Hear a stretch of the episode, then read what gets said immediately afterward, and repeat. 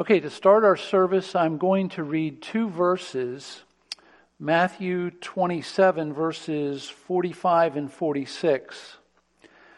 Now, from the sixth hour, there was darkness over all the land until the ninth hour.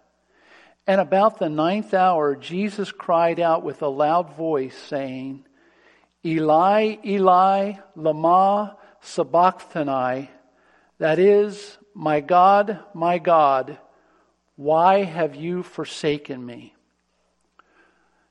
Let's pray. Lord, we, uh, we come to you on this solemn day, uh, remembering that you have died for us, that you sent your only begotten Son to die for us. And we ask you, Lord, that you would help us to understand the depth of what you have done for us, that we would understand your great love, that we would appreciate it more and um, that would it, that it would touch us from the inside and be with be with us throughout all our days, Lord, until you call us to be home with you. And we just pray that you would be glorified now in this time of service. In Christ's name we pray. Amen. For this Good Friday sermon, we are continuing to look at the Psalms of Lament. In particular, we are looking at Psalm 22 and verse 1. Jesus on the cross, in the text that I just read, at the ninth hour, which was three o'clock in the afternoon, cried out, Psalm 22 and verse 1 My God, my God, why have you forsaken me? Before we delve into the meaning of this cry, it is good for us to be reminded of the three offices of the Messiah. It's good to be reminded that Jesus is the Messiah. He is the Son of God. He is the God man. And he came to fulfill all the prophecies of the Old Testament. As the Messiah, the anointed one, he is the prophet, priest, and king. These are the three offices of Israel in the Old Testament. And Jesus carries out these three offices perfectly for those he came to redeem. Herman Bavinck expresses this so nicely when he said this quote, This whole life of Christ, in its prophetic, in its priestly, in its kingly activities, issued at last in death. The death is the fulfillment of the life. Jesus came to die. He himself was clearly conscious of that already at his first public appearance in the synagogue of Nazareth. He applied the prophecy concerning the suffering servant of the Lord to himself. That's found in Luke chapter 4 and verse 16 and following. And he was therefore, says Bavinck, perfectly aware of the fact that he would be led as a lamb to the slaughter.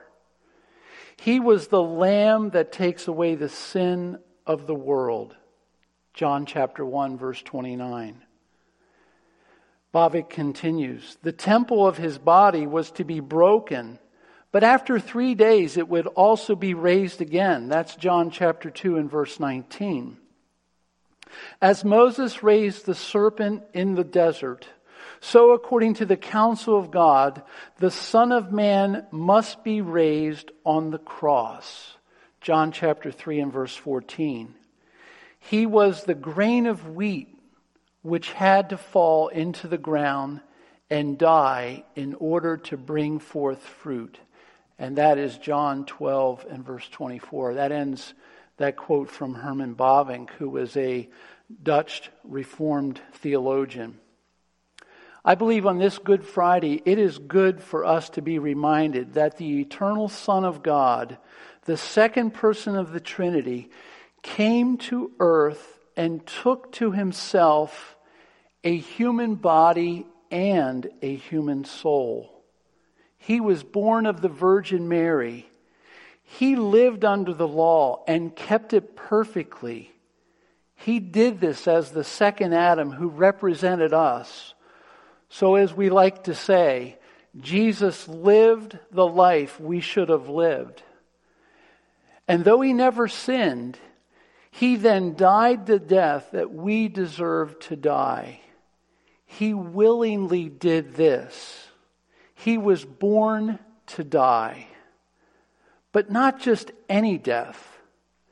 It was a death that only he could die. And it happened once, never to be repeated. As 2 Corinthians 5:21 says, "For our sake he made him to be sin who knew no sin, so that in him, that's in Christ, we might become the righteousness of God." On Good Friday, it is good to be reminded that Jesus came to die. His death was no accident. It was part of God's plan.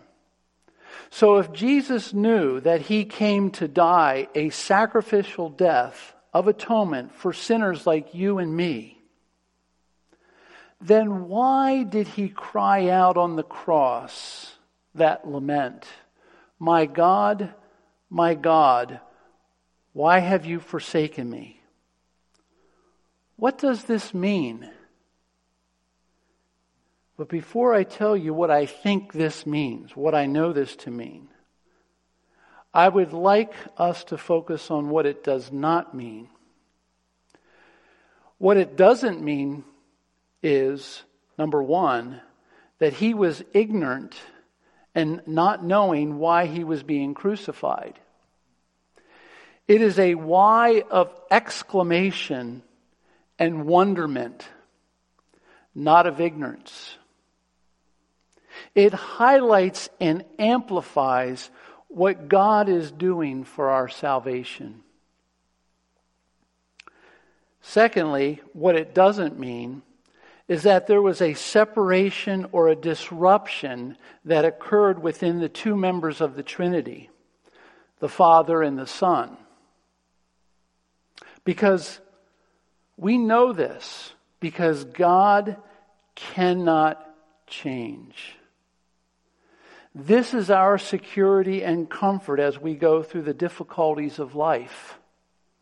That God is unchanging gives us security and comfort.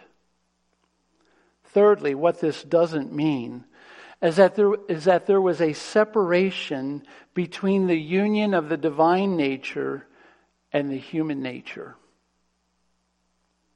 If that happened, there would be no salvation.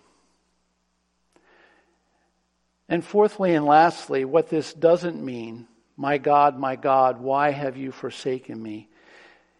It does not mean that the Father was displeased with the Son or angry with the Son. He was not angry with him or displeased. Twice during the ministry of Jesus, at his baptism and his transfiguration, the Father said, This is my beloved Son with whom I am well pleased. The death of Christ on the cross was why Jesus came. The Messiah voluntarily went to the cross. And this is what our God, Father, Son, and Holy Spirit willed to happen for us and our salvation. Jesus said this, I want you to hear this, the night in which he was betrayed. He said this to his disciples Behold, the hour is coming, indeed, it has come, when you will be scattered, each to his own home, and will leave me alone. Yet, Jesus said, I am not alone, for the Father is with me. That's John chapter 16, verse 32. God was with Christ during his death on the cross, and God was well pleased with what he was doing. God did not cease to love the incarnate Son as he hung on the cross bearing the weight of divine wrath for our sins. God's love and his wrath are not contradictory. As Geerhardus Vos, another Dutch theologian who lived over a hundred years ago, said, listen to this quote, just when he, Jesus, drank in the bitterest aspect of this death in obedience and suffering, he was for that reason an object of greatest good pleasure to God, a sacrifice of sweet smelling aroma to the Lord. Now that we've just covered what this doesn't mean, let's ask what does it mean when Jesus said and cried out this cry of dereliction, My God, my God, why have you forsaken me? What it means first is that God had removed protection from him. That God had allowed, what this means is that God had allowed those leaders who hated him to crucify and mock him. All through his ministry, Jesus was kept from being taken and killed. But now his hour had come. Psalm 22, in different parts of that psalm, shows us this mockery by those who hated Jesus. And this is alluded to in Matthew and Mark's account of the crucifixion. Notice in Psalm 22, verses 7 and 8 All who see me mock me. They make mouths at me. They wag their heads. He trusts in the Lord. Let him deliver him. Rescue him. For he delights in him.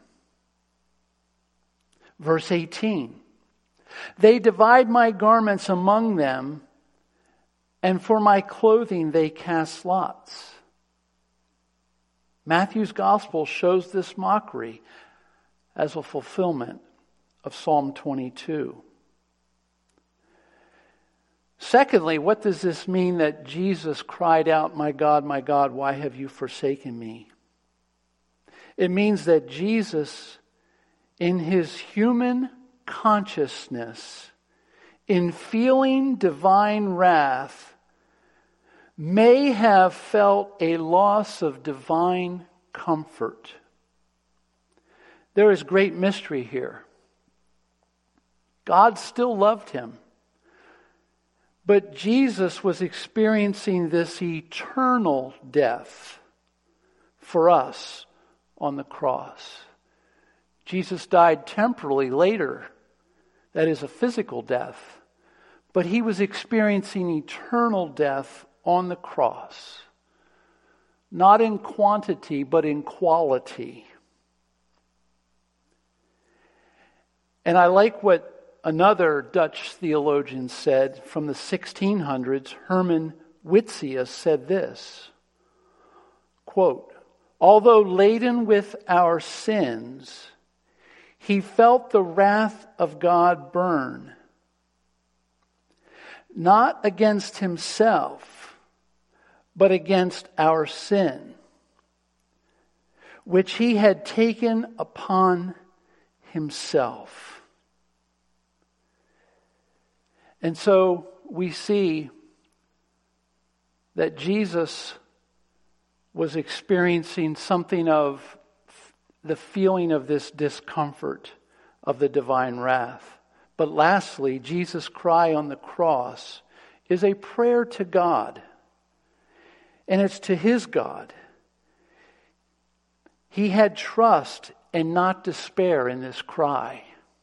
This was not a hopeless cry. He prayed, My God, twice, which shows personal trust. He was astonished at what God was doing for us sinners. And you and I, we should also be astonished at God's love for us in the cross of Christ. How does this application. How does this cross of Christ apply for us in application? And there's two things I would like you to see. Number one, the cross of Christ and this cry of dereliction, my God, my God, why have you forsaken me, shows that human sin is a serious matter of gravest importance. We deserve to die eternally in hell. God is not like us, parents and grandparents, who can overlook the sin of our children and say, that's okay. Sin is so serious that only the death of Jesus could satisfy God's justice and appease his wrath and give us a righteous standing with God. Secondly and lastly, God's love is so amazing and undeserving. If you doubt his love, look to the cross of Jesus, where the innocent one died for you, dear Christian. Remember, you are Christ's friend, and there is no greater love than that he should die for you, his friend, but also a rebel. Who would die for their enemies, those who rebelled against him? Only God would do that. Just imagine if you were sentenced to die for a major crime, and then a friend came and said he wanted to take your place and die for you so that you could live. That would be amazing. That's, that's love. But that is on a lower level with what Christ did for us who believe in him for salvation. I conclude with these thoughts. God's love for us sinners is unchanging. He demonstrated that for us in dying for our sins. Romans 5, 6 through 8 says it this way For while we were still weak, at the right time, Christ died for the ungodly. For one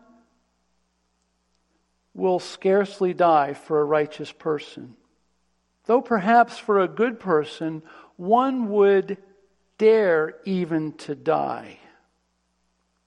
But God shows his love for us in that while we were still sinners, Christ died for us.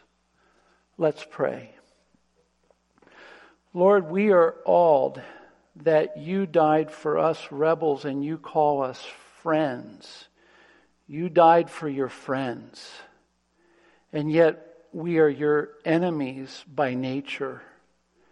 And you came and you took the mockery and you bore the wrath that we deserved. You took our place for us on the cross, which is so wonderful that, Lord, we need to meditate upon it this day and this, this week and this Easter season, this Good Friday. We need to meditate upon what you have done for us in the cross.